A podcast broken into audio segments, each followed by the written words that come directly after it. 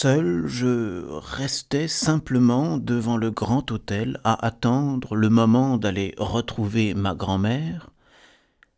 quand presque encore à l'extrémité de la digue où elle faisait mouvoir une tache singulière,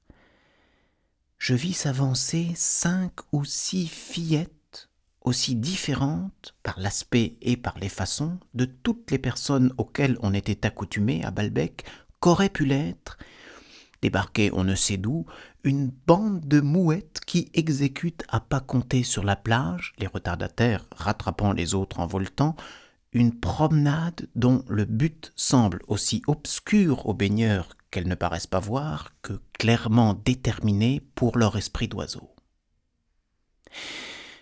Une de ces inconnues poussait devant elle, de la main, sa bicyclette. Deux autres tenaient des clubs de golf, et leur accoutrement tranchait sur celui des autres jeunes filles de Balbec, parmi lesquelles quelques-unes, il est vrai, se livraient au sport, mais sans adopter pour cela une tenue spéciale. C'était l'heure où dames et messieurs venaient tous les jours faire leur tour de digue, exposés aux feux impitoyables du face à main que fixait sur eux, comme s'ils eussent été porteurs de quelque tard qu'elle tenait à inspecter dans ses moindres détails, la femme du premier président, fièrement assise devant le kiosque de musique, au milieu de cette rangée de chaises redoutées où eux-mêmes, dames et messieurs, tout à l'heure, d'acteurs devenus critiques, viendraient s'installer pour juger à leur tour ceux qui défileraient devant eux. Tous ces gens qui longeaient la digue en tanguant aussi fort que si elle avait été le pont d'un bateau, car ils ne savaient pas lever une jambe sans du même coup remuer le bras, tourner les yeux, remettre d'aplomb leurs épaules, compenser par un mouvement balancé du côté opposé le mouvement qu'ils venaient de faire de l'autre côté, et congestionner leur face.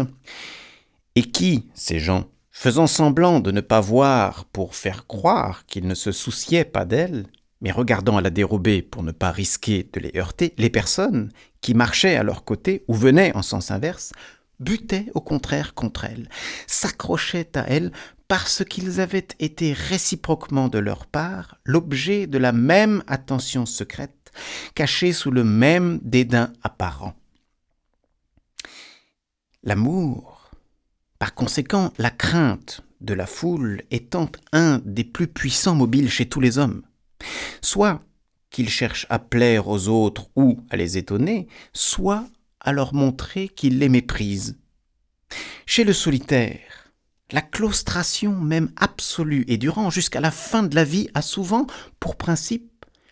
un amour déréglé de la foule qui l'emporte tellement sur tout autre sentiment que ne pouvant obtenir quand il sort l'admiration de la concierge, des passants, du cocher arrêté, il préfère n'être jamais vu d'eux. Et pour cela, renoncer à toute activité qui rendrait nécessaire de sortir. Au milieu de tous ces gens, dont quelques-uns poursuivaient une pensée, mais en trahissaient alors la mobilité par une saccade de gestes, une divagation de regards, aussi peu harmonieuse que la circonspecte titubation de leurs voisins, les fillettes que j'avais aperçues. Avec la maîtrise de geste que donne un parfait assouplissement de son propre corps et un mépris sincère du reste de l'humanité, venaient droit devant elle, sans hésitation ni raideur, exécutant exactement les mouvements qu'elle voulait, dans une pleine indépendance de chacun de leurs membres par rapport aux autres, la plus grande partie de leur corps gardant cette immobilité si remarquable chez les bonnes valseuses.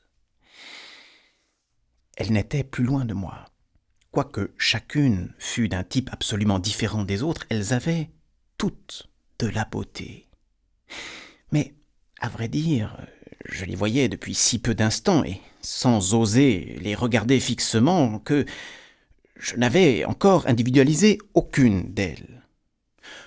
Sauf une que son nez droit, sa peau brune mettait en contraste au milieu des autres, comme dans quelques tableaux de la Renaissance un roi mage de type arabe, elle ne m'était connue, l'une, que par une paire d'yeux durs, butés et rieurs, une autre que par des joues où le rose avait cette teinte cuivrée qui évoque l'idée de géranium. Et même ses traits, je n'avais encore indissolublement attaché aucun d'entre eux à l'une des jeunes filles plutôt qu'à l'autre. Et quand, selon l'ordre dans lequel se déroulait cet ensemble, merveilleux parce qu'il voisinait les aspects les plus différents, que toutes les gammes de couleurs y étaient rapprochées, mais qui étaient confus comme une musique où je n'aurais pas su isoler et reconnaître au moment de leur passage les phrases, distinguer mais oublié aussitôt après, quand je voyais émerger un ovale blanc, des yeux noirs, des yeux verts, je ne savais pas si c'étaient les mêmes qui m'avaient déjà apporté du charme tout à l'heure. Je ne pouvais pas les rapporter à telle jeune fille que j'eusse séparée des autres et reconnue. Et cette absence dans ma vision, des démarcations que j'établirais bientôt entre elles, propageait à travers leur groupe un flottement harmonieux la translation continue d'une beauté fluide, collective et mobile.